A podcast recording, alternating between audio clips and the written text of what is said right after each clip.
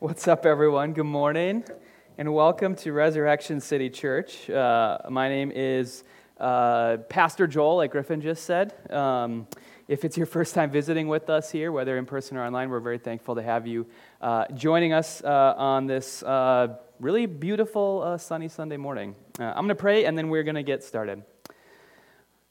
Lord, uh, we thank you that you are with us. Um, you, you dwell with us. You come, your presence rests with us. Lord, we have seen his glory in Jesus as he uh, walked this earth, as, as you yourself took on flesh and were with us. You, you died, you rose again, um, and you leave your word with us as well, God. And so I pray that as we uh, study that word today, your, your spirit, your presence with us would, would be with us, would dwell with us to help us to grow, to learn, uh, um, and to um, become more uh, like Christ, God, that we may follow him in all the different ways of our life, God, that we're called to. We pray this in Jesus' name.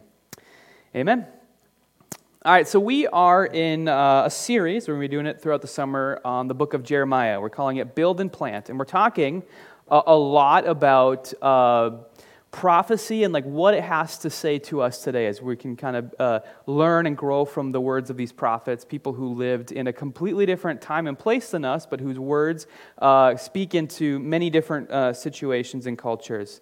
Um, now just because like the prophet jeremiah lived in another time though doesn't mean the idea of prophecy has gone anywhere. Um, i don't know if you guys rem- know what this means y2k Actually, we're at a point now where I think like that's actually not as known as maybe it was. There's probably some people here who weren't even born uh, during Y2K, but it refers to um, uh, for th- this time in the year 1999, where a lot of people were freaked out because they were afraid of what was going to happen to like all the systems we'd set up in the world when the year became 2000. So December 31st, uh, 1259 uh, uh, at night, 12:59, 59 at night, when the clocks turned over, they were kind of afraid of some apocalyptic event where you know the stupid computers that we had been uh, building, uh, that we had only put two digits in, so like the last two digits in a year, so like 1999 would just be known as 99.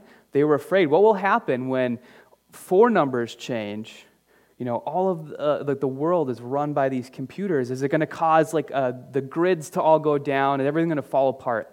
Um, and, and that was kind of what, what people worried about. They were afraid these, these stupid computers were going to like cause the world to fall apart. I remember actually like i don't remember exactly how old i was off top of my head but on december 31st i went to bed that night wondering if we'd wake up and the power would be out and you know all this stuff was going to fall apart. And so may, maybe you have a memory of that as well um, but one of the things that also happened during that time is like all the, the Christian doomsday prophets kind of came out of the woodwork predicting that God was up to something in this whole Y2K event. So, one guy, uh, a guy named Jerry Falwell, who is kind of, you might have heard of him before, he started a big, big college.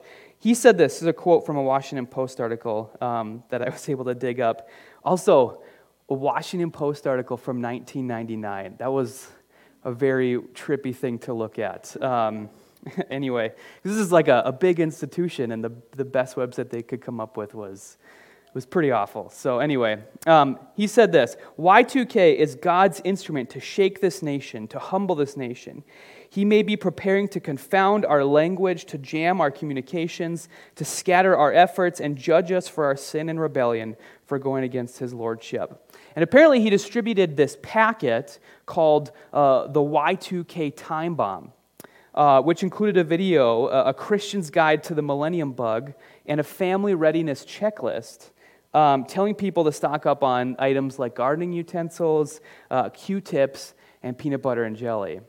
Um, so now, clearly we know like what, nothing happened at Y2K, right? The clocks turned over, the power was on when I woke up that morning. It was all big, kind of nothing. Um, and it w- wasn't a big deal, but I'm going to guess, like as I was reading that, I was thinking, man, there were people, there had, there were a, definitely people who were, you know, filling out the family checklist. They watched that video, and they had, you know, they were eating peanut butter and jelly sandwiches for months after that, and they're probably still using those Q-tips right? Okay? So, like, not a big deal, right? Not, not a big deal, but that kind of word from God, when people speak that, it has an impact on people who hear it, right? And, you know, in a situation like that, it's relatively harmless, um, but, there are going to be situations where you know something more uh, dangerous could happen or some, you know the, the, the, consequences are a little bit uh, more beyond just having to eat pb&j sandwiches for a long time afterwards right um, and i think you know it, th- this tends to happen during big events like words from god or a desire to hear words from god multiply and we're kind of living through i think a, a moment like that now and it's kind of interesting just you know, uh, in the midst of that, um, astrology is more popular than ever. And like apparently more than 40% of Americans believe in psychics. Like they believe that they're actually like, you know, speaking uh, predictive events um, about the world. Okay, so this is the kind of, you know, what happens during big moments. People are interested to hear a word from God. And when people speak on behalf of that, if they're not actually speaking from God, there can be some big consequences to that. Now, something that becomes clear early on in the book of Jeremiah as you read through it is that there are a lot of prophets. It is not just Jeremiah who is out there claiming to speak a word from God to the people of, uh, of Judah, um, but many people are actually out there kind of talking at the same time, and people don't always know which word is actually coming from God.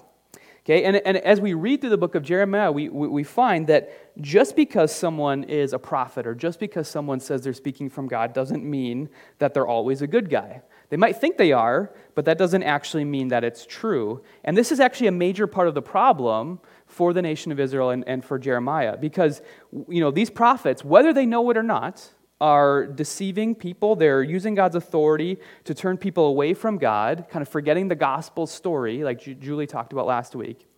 And, and for Jeremiah, the problem is like they are sowing seeds in God's garden that are, sorry, sorry, sowing weeds in God's garden that are growing up that need to be uh, uh uprooted so that God can build and plant. Okay, this is a big, big issue for Jeremiah.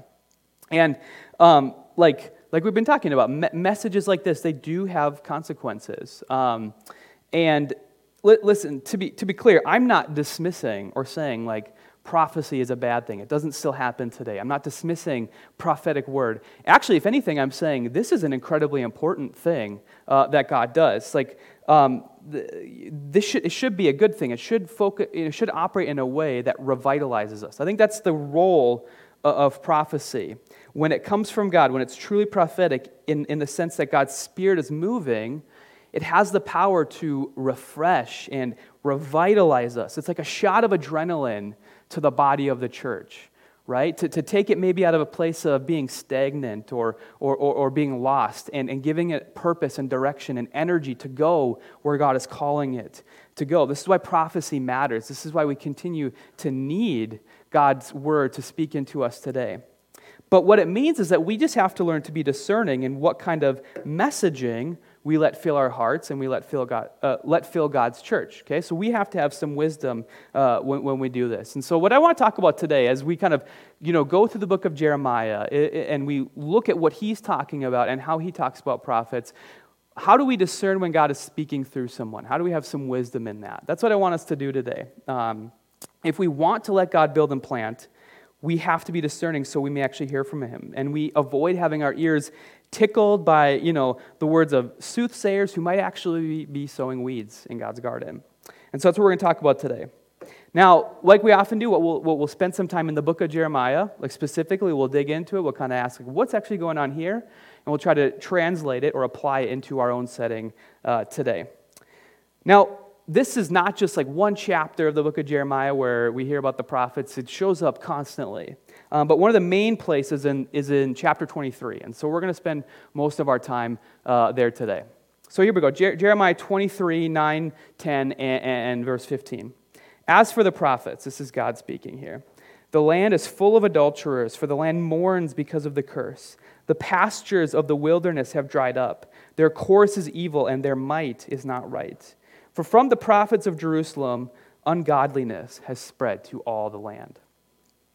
These people who, these, these prophets who represent God, God is saying they are defiled, they're polluted in some way. They are corrupted by some other message or word or motivation, and that is what is actually being spoken or sown among God's people. Uh, these are people who are supposed to be set apart for God, but they're using that title or status that they have to proclaim some other word. And this is the problem for God. Um, their course is evil, their might is not right.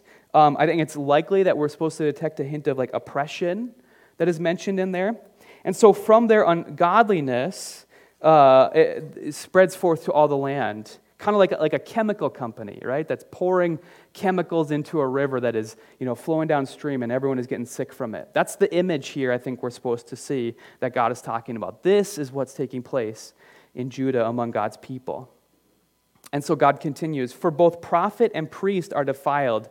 Even in my house I have found their wickedness, declares the Lord.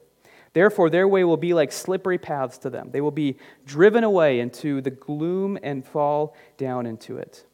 For I will bring disaster upon them, the year of their punishment, declares the Lord. So God says, I'm not just going to let this happen, I'm going to do something about this. Uh, I'm going to give them over to this delusion that they think they're speaking on my behalf in a way that leads them to some kind of disaster. He's saying, you know, it's like this like you're on this dark path, right? You're, you're walking down this path, you're, you're trying to lead other people down it. It's really dark and gloomy, it's not as clear as you think it is. And I'm going to go out ahead of you and I'm going to put a banana peel you're going to slip on and fall off as you walk that course. Is that something people still talk about? Banana peels, slipping on banana. I feel like when I, a lot of cartoons I watched growing up, people were always slipping on banana peels, and I was like, I had no clue banana peels were slippery. But that's the thing. That's what came to my mind when I read this, like God going ahead of them and making them slip by putting something in their path to cause them to fall. Okay, God's going to do something about it. He's not okay with it. He continues on in verse 16. This is what the Lord of armies says Do not listen to the words of the prophets who are prophesying to you. They are leading you into futility. They tell a vision of their own imagination, not from the mouth of the Lord. God's saying if people aren't careful, they will also be led into futility with these prophets, right? Down the same path that they're going down to the same banana peel that these prophets are going on. And is going to be a slip and slide for everybody. Okay, that's what's going to take place if people keep walking this path with them. So you're probably asking, okay, let's, let's pause for a second. Who are these prophets? Like, I want to understand a little bit better what's going on here. And so let, let's take a second to talk about that.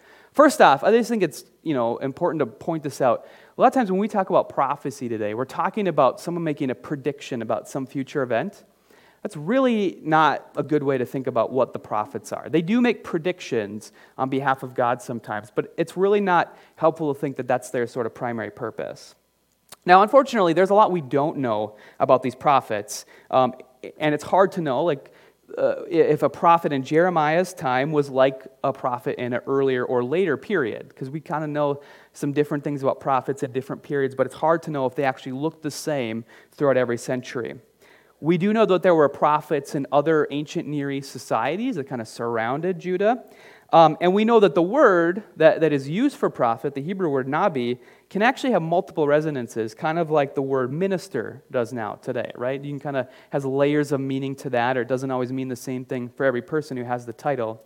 But essentially, as far as we can tell, prophets, especially in Jeremiah's time, they spoke for God into a specific time and place, to a specific group of people. They spoke God's word to them about what God was doing, what God was calling them to do. And when God established Israel, if you go back to the book of Deuteronomy, he tells Israel, don't mess around with some of the other people and nations around you who claim to hear from God, who claim to give some sort of divine revelation. People like uh, astrologers, witches, people who engage in divination of some kind. I'm going to give you a way that you can hear from me. These prophets, I'm going to speak through these men and women so that you will know what I want you to do. So your job is to just listen to them. And this is an essential uh, part of Israel's survival. It's like, a, it's like a, a, a, lifeline to some blood that flows in and keeps Israel healthy and vital. It is this constant word from God that comes through the prophets so that they don't grow stale. That's the, the function of the prophets. But by Jeremiah's time, there are a lot of prophets. Okay, there are many people who are going around talking uh, and using the word prophet to describe themselves, and they're not all the same. Okay, and, and uh, again, this, this idea that the word nabi is kind of has multiple resonances, I think, is kind of helpful here because in some ways they do function kind of like pastors do today. So you would often find prophets hanging out in the temple courtyard to meet with people if you needed some advice or you wanted to hear some specific word of God for you. You could go find a prophet who would tell you what God wanted you to know. Uh, sometimes these prophets were linked with certain uh, sanctuaries, or they were even part of the king's staff. The king employed a, a, a group of prophets who would kind of be like advisors to him to tell them what God wanted the, uh, the nation to do. Uh, and some of these prophets, they would be more conservative, a little more concerned with you know, what God had said in the past. Some of them might be a little bit more open minded, a little more willing to embrace new ideas about God or the gods around uh, Israel. A few would be more independent, okay? They would kind of function apart from the, these, these structures, right? And I think these, these guys are the ones who tend to be the ones we read about in Scripture a little bit more. They are the ones who get spoken about or actually write uh, books in, in, the Bible. So, like Elijah, for example, a very famous prophet. If you open your uh, Bibles up to uh, 1 Kings, you can read the story of Elijah. And he is like kind of known as like the prophet's prophet, even in the time of Jesus. This guy was living on the run for most of his life. He was hiding in the desert because uh, the, the king and queen were so mad at him and the message he had to deliver them. Uh, and Jeremiah is kind of like that too. He's on the outs with the authorities most of the time throughout the book. But Elijah and Jeremiah, they're outliers because most prophets made a living off of this work that they did. So when you would come seek them out, or if they were part of the king's um, you know, court, they were getting compensated for this work.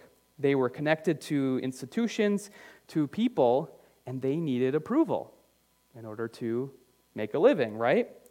When your livelihood comes down to people seeking you out for some service and you can get some fame from it, just think about this. The temptation is going to be really strong to tell people what they want to hear so that they keep coming back, they recommend you to other people, and you can kind of build your brand through that, right? It's a, it's a, it's a phenomenon that we deal with in the same way just, just now as well, okay? And this is especially true when the king or some other powerful people uh, like what you have to say.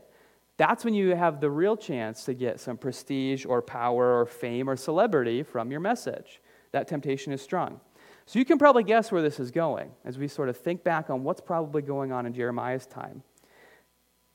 If you're a prophet and you're telling people that they're headed for a cliff because of the path that they're on, this is not good for business. And these prophets knew this. So here's what they're telling people they're saying to people who despise Yahweh's message, It will go well for you. To everyone who is walking in the determination of their mind, they've said, Evil won't come upon you. They're telling the people of Judah, like, everything is fine. Don't worry. You have nothing to worry about. But if you have chest pain, right? If you wake up one morning, you have a pain in your chest, you go to the doctor that morning, what do you want the doctor to do? If there's bad news, you want that doctor to tell you, hey, you got some, you got some problems here. These arteries are not doing very well. Let's, uh, let's figure out a plan to you know, fix the problem. You, in that situation, you want the bad news. You don't want the doctor to tell you, like, you're doing great. You, you are doing just fine. You should go celebrate by going to Golden Corral afterwards, right? That's not what you want a doctor to tell you if you have chest pain. And I think it, it's similar because Judah's about to have a heart attack, but these prophets are like doctors who are unwilling to tell them that there's any issue. These prophets are saying, listen, you guys don't need to change anything you're doing. You're just fine how you are. God is going to protect you from any trouble because He, he loves you all. He has a wonderful plan for your lives, and, and He wants you to always be triumphant. And, and so they're unwilling to tell these people the truth. And then at the end, they're like, oh, by the way, I'll bill you later. And make sure, you know, here's a referral code for you to pass on to your friends if they want to come get some good advice, just like, just like you did, right? The problem is, God hadn't told these prophets to say any of this stuff. But the people believed that it was God speaking. And that's really dangerous. And it was very dangerous uh, in uh, Jeremiah's time. The people of Judah, they needed to hear the hard truth, and these prophets were refusing to give it. Whether they, they knew it, you know, they knew actually God was telling them to say something else and they refused to speak it, or they were totally ignorant of it. Like, we, we don't know for sure what the you know, exact motivations of these prophets were, but regardless, they, they were taking Judah down with them. And this is kind of the, a, a big reason for the disaster that the, that the nation of Judah is headed towards, that Jeremiah keeps trying to warn everybody about. Now, this is true in all times, not just Jeremiah's. We're always going to have leaders who are about profile, who are about comfort, approval, about their own brand. And I think God is still often in the business of putting banana peels in those leaders' paths. Okay, you can maybe think of examples like that, that, you know, they maybe they fail as they try to cover up some scandal, or they kind of just insist, they double down on this message, they keep going, um, and it kind of consumes them, right? Like, but uh, that happens, right? And I think it's good for God to continue to watch over his word in that way. Okay? But we, I think, ought to try and avoid getting caught up in the carnage when we can, because people can get really hurt in the process, right? You're not just going to end up with a bunch of extra peanut butter and jelly in your fridge a lot of times. Like, people can get really hurt by this stuff, um, just like the people in Jeremiah's time were about to be. So, what I want to talk today uh, about for the rest of the sermon about is like some things to process through as you kind of discern, like, how can I have wisdom in hearing from people who speak from God? Because it's important to hear from God, but we have to know whether or not it's actually God speaking or not. And we're not always going to know. We're not always going to have the wisdom to know for sure when this is taking place. But I think when we study Jeremiah, we can start to figure out, you know, some things that we can be thinking about as we do this. All right? So this comes from a book called The Theology of Jeremiah by a, uh, a scholar named John Goldingay. And he asks these questions. So I'm going to throw some of them up there for you guys to think through. Um, okay, let, let, me, let me read some of these. So, questions to ask does this person or this message, does it say the opposite of what we might think? Does their message survive being measured by scriptural standards about behavior? Do they hold together past, present, and future? Do they get attacked by the people of God, especially their leaders? Do they love the people of God? Do they avoid making a substantial profit out of being prophets? Do they combine threat and promise? Like, do they uproot and tear down and then build and plant? Does their uh, message get rejected? Do they persist year in and year out? Right? Or do they just kind of, you know, move on to the next thing when something doesn't work out the way they said it was going to? Do they frighten us? Are they independent of the structures and, and the payroll that might lead to success, quote unquote, in the people of God? And finally, are they offensive to some things that we might hold dear? Okay?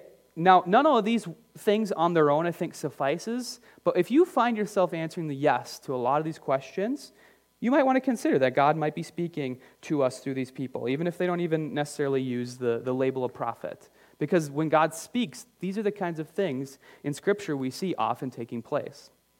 Now, what I want to do is I want to zoom in on some of these a little bit more and unpack them um, and kind of combine a few of them even at different points, okay? So, first off, prophecy is prickly. And if we never get stung by it, it might not be God speaking, okay?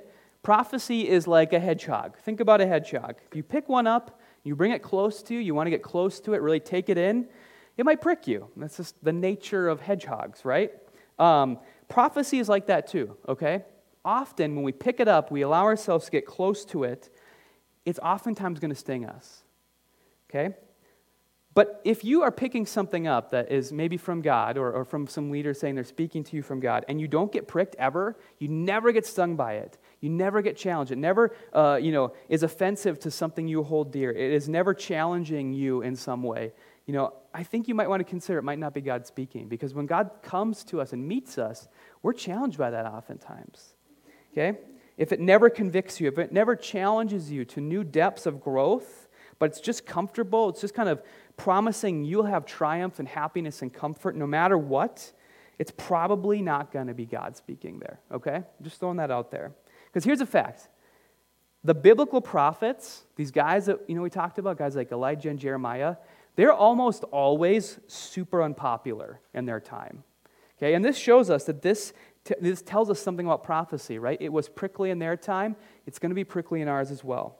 Yes, the goal is building and planting, it is revitalizing people, making them new, but this sort of uprooting, this challenge, has to come first.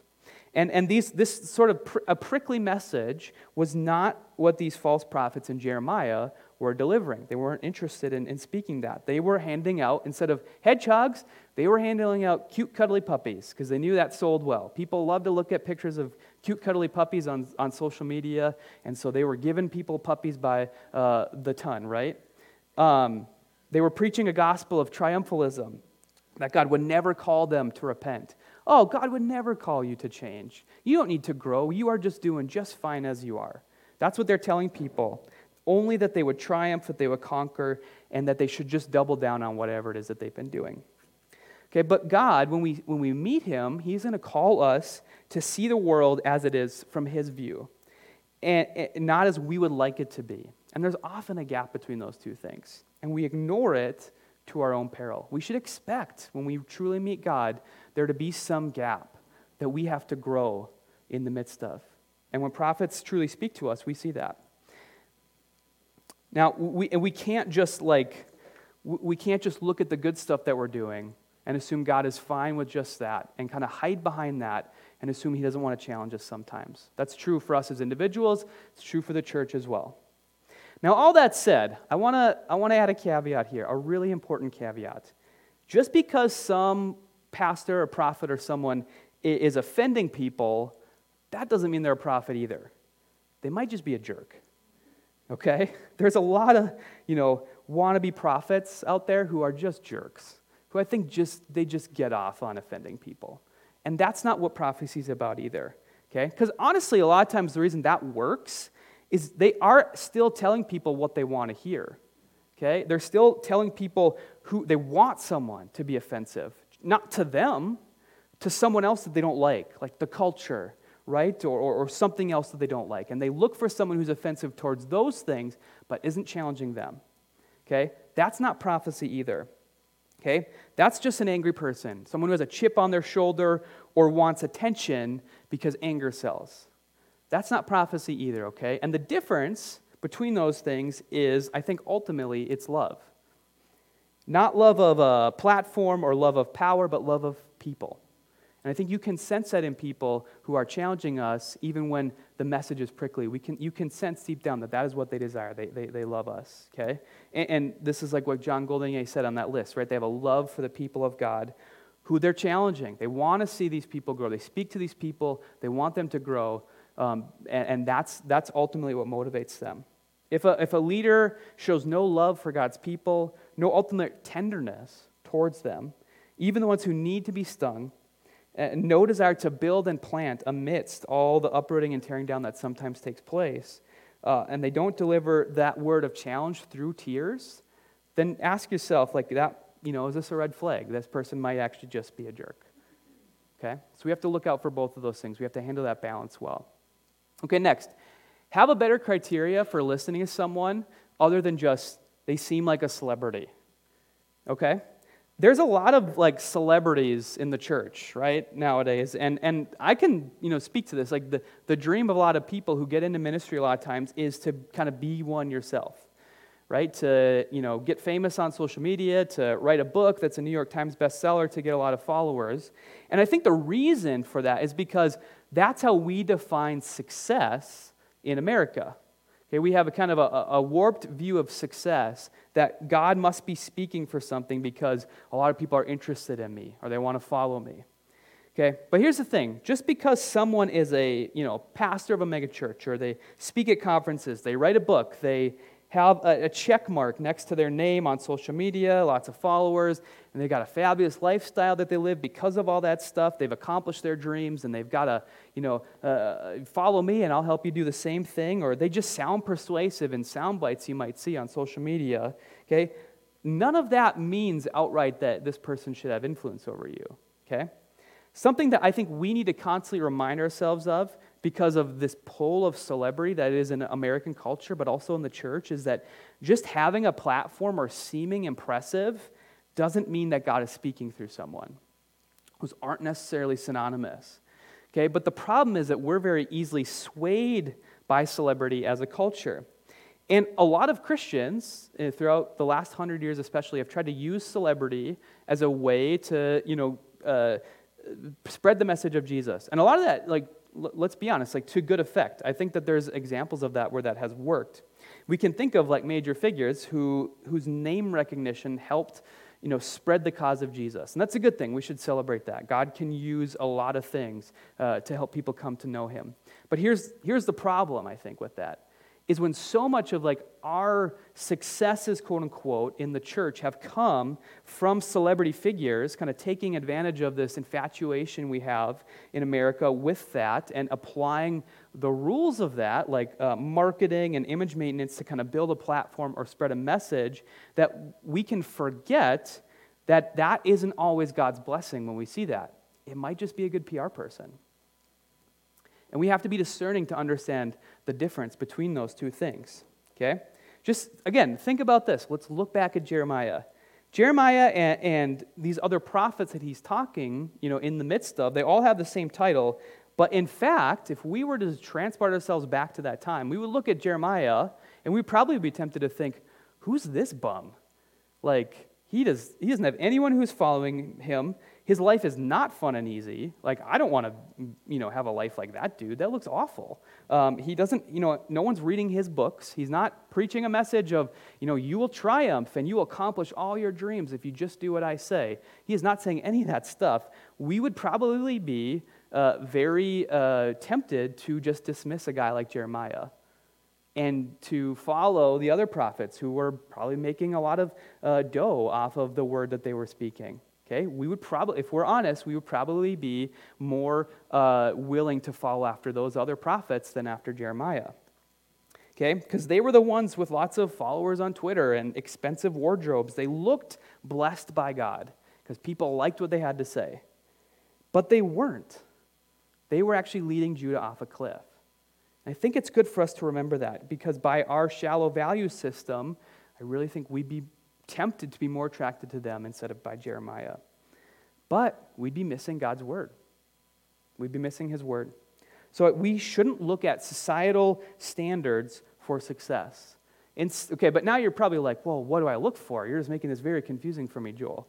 And I realize this is a, this is a challenge. It makes us like search deeper. But I think we are given uh, some things to look for to kind of understand and discern the difference in people. And that is in fruit. And Jesus talks about this in Matthew 7 15 to 20. He says, Watch out for false prophets. They come to you in sheep's clothing, but inwardly they are ferocious wolves. By their fruit you will recognize them.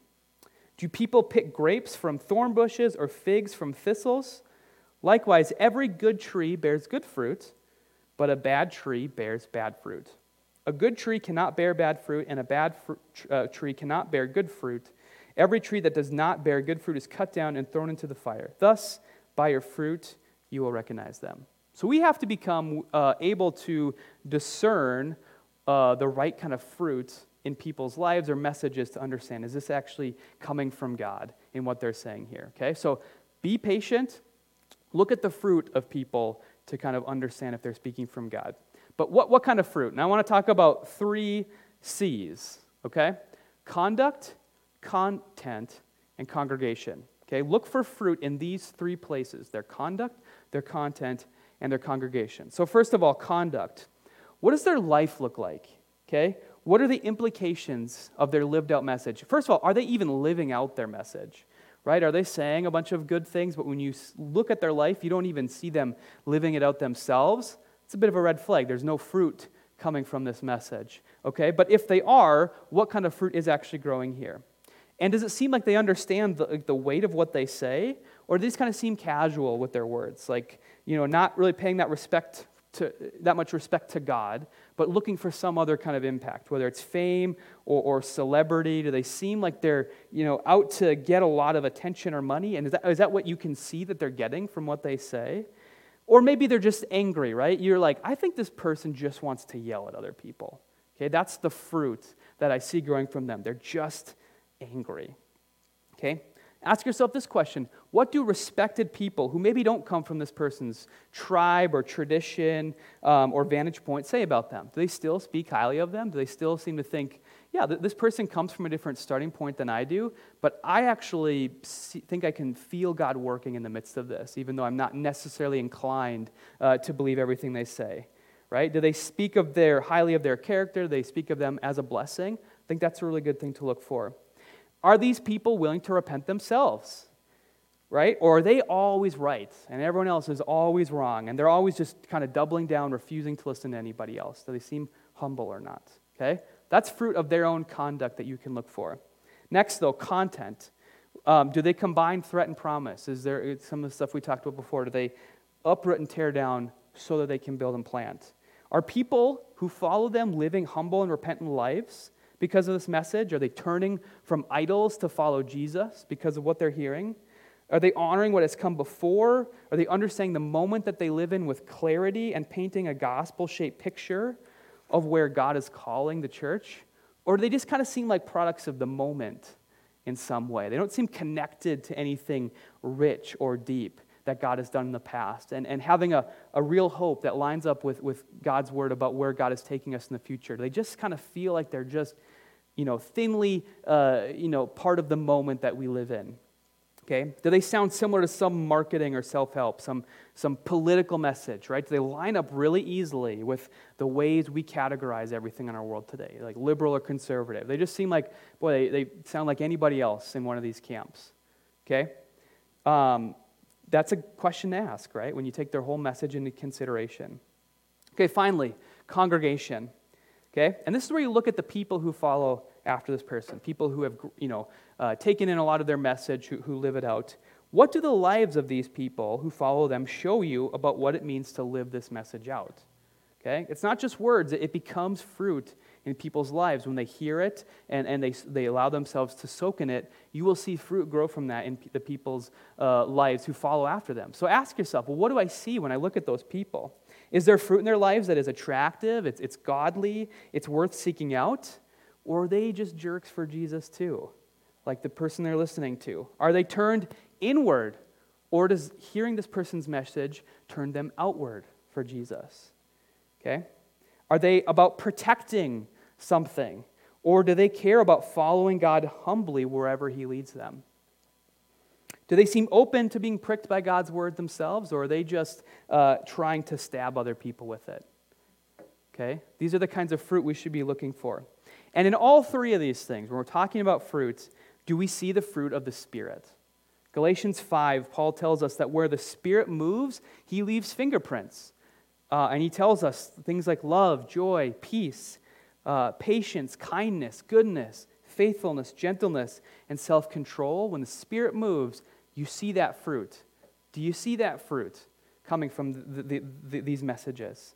If not, it's probably not the Spirit moving then. If so, though, maybe it is. Maybe it's worth it to seek them out a little bit more. Okay, next, um, I want to talk a little bit about like, what does it seem like they've been listening to? And Jeremiah talks about this uh, in, in, in uh, verse 18 of chapter 23. Uh, he says, or this is God speaking through him, but who has stood in the counsel of the Lord that he should see and hear his word? And who has paid attention to his word and listen. So, what he's talking about here, and this shows up in other parts of the book of Jeremiah as well, is that the true prophet is someone who has sat in the counsel of God. Okay, and it's like a picture almost of sitting with God in like a council room, along with kind of these other uh, people who are part of uh, God's uh, heavenly council that are discussed. But these prophets, they, they sit in it, they listen to it, and they repeat what they've heard in that council. Okay, that's a kind of a common image uh, of the book of Jeremiah. And God is saying here that these prophets, they have not stood in my council, They have not listened to my word. So I don't know whose council they've been sitting in and that they're repeating, but it's not mine. Okay? You know how, like, when you spend a lot of time around somebody, you, you know, like, if, let's say, like, you lived with someone and they had a bunch of weird phrases, right? Like, weird idioms or something like that. And then, like, you move out, you're not living with them anymore, and then you say one of those weird things, and you're like, where did that come from? Oh my gosh, I spent way too much time around this person, right? That's kind of a natural. We be kind of like, we repeat the things uh, that, that people we spend a lot of time around, okay? Does a pastor or a prophet, did they sound like they've been in the council of Fox News or left-wing Twitter or, you know, just some self-help Instagram page? Is that what it sounds like they've been listening to and that that's what's being repeated now? Or do they actually sound like they've been in the counsel of Jesus, listening to and delivering his word, persisting in that, unafraid of the pushback or any consequences of it? Because that is the counsel that true prophets should be in. And the early Christians, kind of picking up on this idea, the early Christians, they truly believed that God had spoken a prophetic word to them through the life, the word, uh, the death, and the resurrection of Jesus. And, and this uh, uh, allows um, the, the, the author of Hebrews to say this in the opening of that book. In the past, God spoke to our ancestors through the prophets at many times and in various ways. But in these last days, he has spoken to us by his Son. Okay? Remember when I said earlier uh, that prophetic word is God's primary way of injecting us with life, like a shot of, rege- uh, a shot of adrenaline, right? To, to, to, uh, to a, a body that is, is falling asleep or dying, a shot of adrenaline to come into it, to bring it back to life again. Okay? Jesus is the ultimate revitalizing prophetic message that God has spoken. So much so that this prophetic word literally brings the dead back to life again. Okay? Now, this seems basic for me to end it here and just be like, do they, do they talk about Jesus, right? You, this might seem really basic, okay? But I think really we forget the basic things often, okay? We need to be reminded. Listen, being, being called basic is like an insult today. You basic, right? Have you ever heard that before? Christians should be basic, okay? To be honest, like this is actually a huge compliment for us to be basic, to go back to the message and the life of Jesus and to conform ourselves to that because we long for God to speak. It's necessary for our survival as a church. We should be seeking out his rejuvenating word, but we should understand that, the, that he has spoken that in Jesus. And so as he continues to speak today, it is all conforming to Jesus. We need to keep walking in accordance with what God has made clear to us in Jesus His words, His life, His invitation to repent and to follow Him. These are the words of life that we need. And true prophecy, true prophetic word today, which is so vital to us, which revitalizes us, gives us a shot of new life, it amplifies the word of Jesus. Okay, so when you're, you know, asking yourself, like, where is God speaking? Who is He speaking through? Be basic and fill your hearts with the words of Jesus and from people who amplify those so that we may know that God is speaking through them. All right, we are going to head into a time of worship and communion here now and prayer. Uh, if you need prayer for anything, if you'd like to ask God to speak to you in some way, there will be someone in the back who will be uh, able to pray for you. Um, and we will be taking communion as a way of reminding ourselves. Again, we take communion every single week because we're real basic. Okay, we go back to, we live the life of Jesus, the, the, whose body was broken and his blood was shed on our behalf. That is what gives us life, the giving up of his life so that we may be revitalized and energized to live new lives in whatever situations we find ourselves living in today. So take communion, meditate on that, and worship God through song uh, as we head into that time. Let me pray. Lord, thank you that you spoken to us in Jesus. Just like you had said that you would do to the people of Israel long ago, you said, You'll speak to us through prophets. Your word will be known to us, so we know what you desire for us, so we may be rejuvenated and have life, so that we may follow you. Uh, and you have done that in your Son Jesus through his prophetic life and word and death and resurrection, God. And you continue to speak through that in our own time today, God. We're thankful for that. Give us wisdom so we may be discerning to know when it is you speak and when it is you don't, so that we may uh, avoid um, any consequences that come from it and instead uh, have life and have life to the full. We pray this in Jesus' name. Amen.